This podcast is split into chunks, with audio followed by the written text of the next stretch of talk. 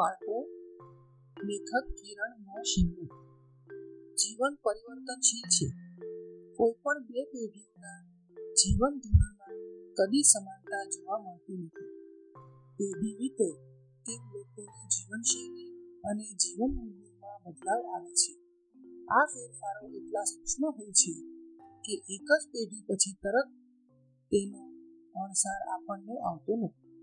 પણ સતત ત્રણ પેઢીઓના જીવન ધોરણની સરખામણી કરીએ, ત્યારે જ આપણને જીવનની પરિવર્તનશીલતાનો ખ્યાલ આવી શકે છે. જૂની બનેલી પેઢી દાદા દાદીની ભૂમિકામાં આવે, ત્યાં સુધીમાં એના પૌત્ર પૌત્રી જીવવાની રીતમાં આવેલો ફેરફાર ઉડીને આંખે વળગે તેઓ બની જાય છે.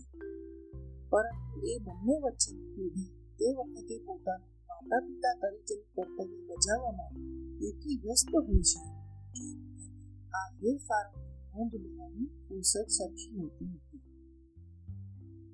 કોઈ પણ બે પેઢી બાળપણ કદી એકસાથે વીતે તેમ કદી બને વિશ્વભરમાં છેલ્લા છ દાયકામાં સમાજ જીવનમાં અણધારેલો ફેરફાર જોવા મળે છે.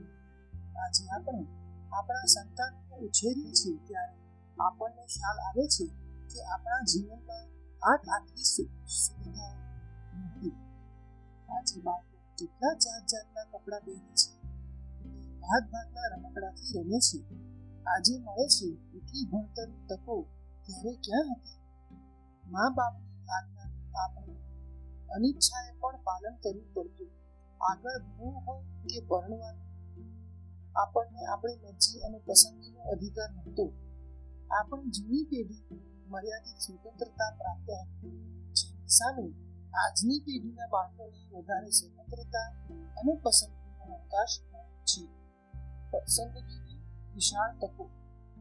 કપડા અને રમકડા બાબતમાં જોઈએ તો, આજે બાળકોને પસંદગીની અનેક તકો મળે છે. આજે આપણી ભૌતિક અને આર્થિક સમૃદ્ધિમાં ઘણો વધારો થયો છે. તેથી આપણે આપણા સંતાનોને દાટ ચીજ વસ્તુ ખરીદી આપવા માટે કદી પણ પાછી પાની કરતા નથી. આજના સરેરાશ માતા પિતા એવી મનોવૃત્તિ સાથે જીવતા હોય છે કે બાળકને જેટલી ચીજ વસ્તુઓ વધારે લઈ આપીએ, એટલું આપણું તેના પરનો વહાલ વધારે દેખાય છે.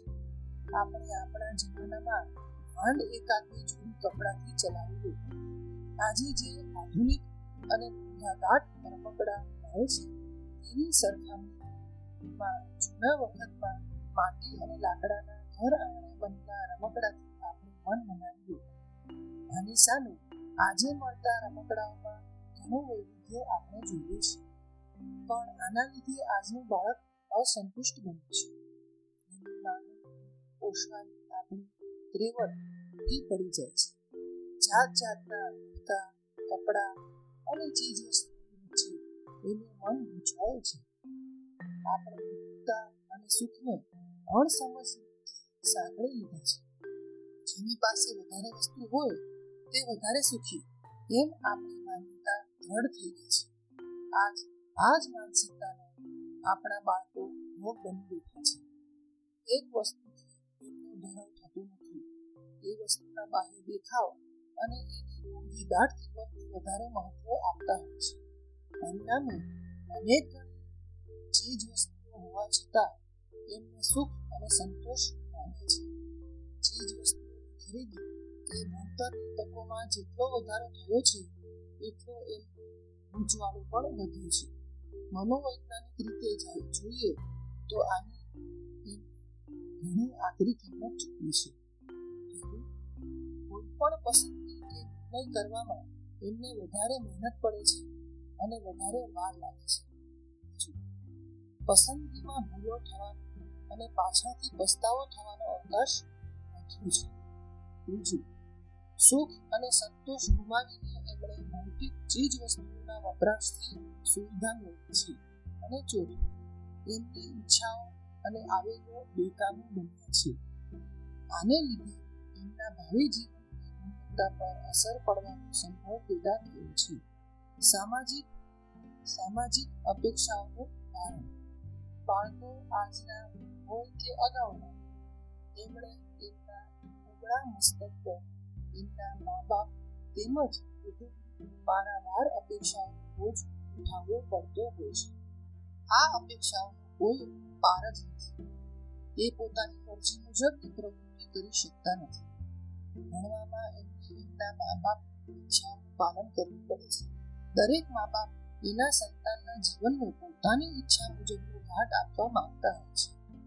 લગભગ અપવાદ રહિત દરેકે દરેક મા બાપ બાળકના જીવન ઘડતરમાં માળી બનીને માળી બનવાને બદલે બીજની કે સહપરિણી બની બેસતા હોય છે. પરિણામે બાળકની કારકિર્દી અને જીવન એના મા બાપે નક્કી કરી આપેલી રૂપરેખાને જ અનુસરતું છે. આજના બાળકોના જીવનમાં પણ આ પરિસ્થિતિ તો છે જ. પણ એના સ્વરૂપમાં ઘણો મોટો ફેરફાર જોવા મળી રહ્યો છે. ખાસ કરીને ભણતર અને વ્યવસાયિક કારકિર્દીને ધ્યાનમાં રાખીને વાત કરીએ તો આજે બાળકો પર સામાજિક અપેક્ષાઓનું દબાણ ઘણું વધી ગયું છે. દરેક મા બાપ તેના સંતાનને ડોક્ટર કે એન્જિનિયર બનાવવા ઈચ્છતા હોય છે. દસમા, બારમા ધોરણમાં બોર્ડની પરીક્ષાઓ ભારરૂપ બની છે. કે તેમાં ટકાવારી અને સ્પર્ધાનું અનેક તત્વો દાખલ સ્કૂલમાં ભણવા ઉપરાંત બાળકો ટ્યુશન ક્લાસીસમાં હોડીઓ કાઢતા રહે છે. ભણતર તો અગાઉ પણ પુસ્તકીય જ હતું, પણ આજે તો ગોખણી અને વધારે બિનવ્યવહારુ બની ગયેલું જણાય છે. બાળકો ટ્યુશન, કરાટે, સ્કેટિંગ, ક્રિકેટ, નૃત્ય અને સંગીતમાં પાવરધા બનવા માટે દિવસ આખો દોડતા રહે છે. આપણે જ તેમના માથે સમયની તાણ પેદા કરી છે. આપણે જ એમની જિંદગીને સતત હોડમાં મૂકી છે. અને પછી આ તાણને ઓછી કરવા માટે આપણે એના હાથમાં કાચી ઉંમરે ટુ લેવી સૂકી છે. સાયકલો હવે આઉટડેટેડ બની ગઈ છે. બાળકો માટે સ્કૂટી અને એક્ટિવાની અનિવાર્યતા આપણે જ પેદા કરી છે.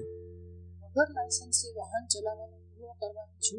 આપણે જ એમને આપી છે અને પછી બેફામ ઝડપે વાહન ચલાવતા જોઈએ, જોઈને કે અકસ્માત કરતા જોઈને આપણે આપણો પિત્તો ગુમાવી બેસીએ છીએ અગાઉ આવી પરિસ્થિતિ હતી નહીં આજે એવા મા બાપ જોવા મળે છે કે જે પોતાના સંતાનોની નાની મોટી બધી જ બાબતોની ચિંતા કરી અડધા અડધા થઈ જતા હોય છે. જ્યારે આપણા જમાનામાં સંતાનોને મા બાપ પડતા મૂકી દેતા જણાવતા સ્વાસ્થ્ય પર ખતરો. આજની ઉછરી રહેલી પેઢી શારીરિક શ્રમનો મહિમા ભૂલી ચૂકી છે. આપણે અગાઉની શેરી, આપણે અગાઉની શેરી રમતો સાવ ભૂલાઈ ગઈ છે. મેદાની રમતોમાં હવે માત્ર ઝાકમ ઝાડ ધરાવતી ક્રિકેટની રમતોની જ કિશોરો તેમજ યુવાનોમાં દિલચા છે. જેને બાદ કરતા અગાઉ ગીલી દંડા ખોખો કબડ્ડી ગેડી દડો વગેરે રમતો જૂની યાદ બનીને રહી છે પરિણામે નવી પેઢી બેઠા બેઠા કે સૂતા સૂતા પોતાનો સમય વિતાવી વિતાવતી થાય છે યુવાન પેઢી માટે અને કમ્પ્યુટરના વધેલા ચલણો શારીરિક શ્રમ અને મેદાની પ્રવૃત્તિનો અવકાશ છોડ્યો નથી આપણા બાળકો કાર્ટૂન ચેનલના બંધાણી બની ગયા છે ટીવીની જાહેરાતો બાળકો ખાણીપીણીની વાદગ્રસ્ત બનાવી દીધી છે. ફાસ્ટ અને જંક ફૂડનો મહિમા વધ્યો છે. વૈશ્વિકરણના જુવાળે તૈયાર ખાદ્ય વસ્તુઓને સસ્તી અને હાથ વગી બનાવી મૂકી છે. બે મિનિટમાં તૈયાર થતી નૂડલ્સને છોડીને મમ્મી ભાખરી રોટી તૈયાર કરીને ખવડાવે. તેથી રાહ જોવાની નવી પેઢી હવે આદત નથી. આ ફાસ્ટ અને જંક ફૂડ ભારો બહાર કેલરી ધરાવે છે. જેની સામે એમનું પોષણ મૂલ્ય સાવ શૂન્ય હોય છે. સાદા પાણીથી તરસ છીપાવવાને બદલે આ પેઢી પેપ્સી, કોલા અને ગુટકા પર પોતાની પસંદગીનો તરસ ઢોળતી દેખાય છે. તે શાકભાજી, ફળો અને કઠોળનું તો અડકતી જ બંધ થઈ ગઈ છે. વર્ષગાંઠની ઉજવણીને આજે જે મહત્વ મળે છે તે અગાઉના વખતમાં જરાય નહીં બાળકોની હાથ ખર્ચી વધી છે. ઘરેથી મળતા પૈસાનો એ ન ખાવાની ન ખાવાની ચીજો અને મોંઘીદાર ભેટો ખરીદવામાં ખર્ચ કરી કાઢે છે. આધુનિક ફાસ્ટ ફૂડના બંધાણી બનીને બાળકો સ્થૂળ બનતા ચાલ્યા છે. વિશ્વ આરોગ્ય સંસ્થાના એક અહેવાલ મુજબ, આપણા દેશમાં સુમારે બાર પોઈન્ટ ચાર ટકા છોકરાઓ અને નવ પોઈન્ટ નવ ટકા છોકરીઓ તેનો ભોગ બની ચૂકી છે. શહેરી કિશોરોમાં તેનું પ્રમાણ ચિંતાજનક ઝડપથી વધી રહ્યું છે. બાળકની સ્થૂળતાથી type two diabetes high blood pressure દૂધમાં કોલેસ્ટ્રોલની ઊંચી માત્રા વગેરે વિષમતાઓ પેદા થતી હોય છે. આના લીધે યુવાન વર્ગની ખૂબ નાની વયે હૃદયરોગનો બનીને અકાળ મરણ પામવાનું જોખમ ઊભું થાય છે. અત્યાર સુધી જે આરોગ્ય સમસ્યાઓ મોટપણે જોવા મળતી હતી, તે હવે નાની ઉંમરે જોવા મળી રહી છે. નવી પેઢીનો નશો. સામાન્ય રીતે નશાની વાત કરીએ એટલે આપણે તમાકુ શરાબ કે ચરસની યાદ આવે. પણ સમાજશાસ્ત્રીઓના અવલોકન મુજબ આજની પેઢી બીજી અનેક જોખમી આદતો અને વર્તનનો શિકાર બની રહી છે. જે સ્વાસ્થ્ય પર માઠી અસર થવા પામી છે. આ નશાથી આપણે આપણા સંતાનોને મુક્ત કરવાની જરૂર છે. આવી આદતોમાં ફાસ્ટ ફૂડના વર્ગો ઉપરાંત અતિ ઝડપી વાહન ચલાવવું ઠંડા પીણાનું સેવન, બેફામ ખર્ચ કરવો, ઇન્ટર અને મોબાઈલ ફોનની લત ધંધાકીય સંગીતનો વગેરેનો સમાવેશ થતો હોય છે. ટીવીના કાર્યક્રમો તેમજ ફિલ્મો આજની પેઢીને આક્રમક અને હિંસક બનાવે છે. એ આપણા આજ્ઞા આદેશને અનુસરતી નથી. બાળકોના વર્તન વ્યવહારમાં શુદ્ધતા આવી ગઈ છે. એ વાત વાતમાં ઉશ્કેરાઈ જતા ગયા છે અને સામા થઈ જાય છે. અપાકટ વયે એ જાતીય વ્યવહાર કરે છે અને સેક્સ માણે છે અને બેફામ ઝડપે વાહન ચલાવે છે. જેમ વાહન ચલાવવા માટે લાયસન્સની તે જરૂરિયાત જોતા નથી, તેમ સેક્સ માટે પુખ્ત વયના નેતા સુધી રાહ જોવાની એમનામાં ધીરજ નથી. એક મોજું ચોંકાવનારું અવલોકન એવું છે કે આપણા દેશમાં મોટા શહેરમાં વસતા લગભગ આઠ ટકા જેટલા કિશોરો દસમું ધોરણ કરતા પહેલા જ શારીરિક સંબંધ બાંધી ચૂકેલા હોય છે. બુદ્ધિમત્તામાં ફોન ચડે, આજના બાળકો અને કિશોરો ચબરાક જરૂર છે. આપણી સરખામણીમાં વધારે વાચાળ પણ છે અને ભણતરનો ભાર આપણા કરતા વધારે વધારે છે. પણ એનો અર્થ એવો નથી કે એમની બુદ્ધિમત્તા વધી છે અત્યારનો સમય માહિતી જ્ઞાન છે. માણસ જાતે વિજ્ઞાન અને ટેકનોલોજીની મદદથી અઢળક જાણકારી પ્રાપ્ત કરી છે. આ જાણકારીને વહન કરવા માટે પેઢી દર પેઢી શાળા, મહાશાળાઓના અભ્યાસક્રમમાં તેનો બોજ સતત વધારવામાં આવતો હોય છે. આના લીધે આપણા બાળપણ અને અભ્યાસક્રમમાં આપણે એક વર્ષ દરમિયાન જેટલું ભણતા તેના કરતા અનેક ગણા વધારે અભ્યાસક્રમનો બોજ આજની પેઢી ઉઠાવી રહી છે. તેથી તે વધારે માહિતી સભર જરૂર બને છે. પણ એનો અર્થ એવો નથી કે એ આપણી પેઢીની સરખામણીમાં વધારે બુદ્ધિશાળી બને છે. અઢળક માહિતી જ્ઞાન એના માટે કેટલીક મર્યાદાઓ પેદા કરે છે. પુષ્કળ માહિતીઓની ઊંચી જીતતું બાળક આજે વધારે ગૂંચવાયેલું બન્યું છે.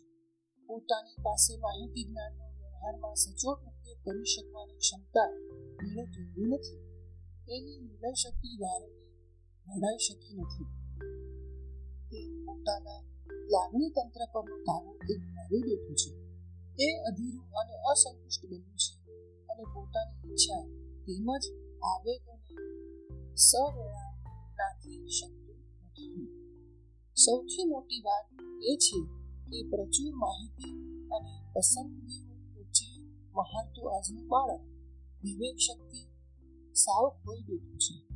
ભૌતિક ચીજ વસ્તુઓની સાયની ભોગવવા છતાં તે પોતાના અંતર અમીરાત અને સામાજિક સંબંધોની મજા છે.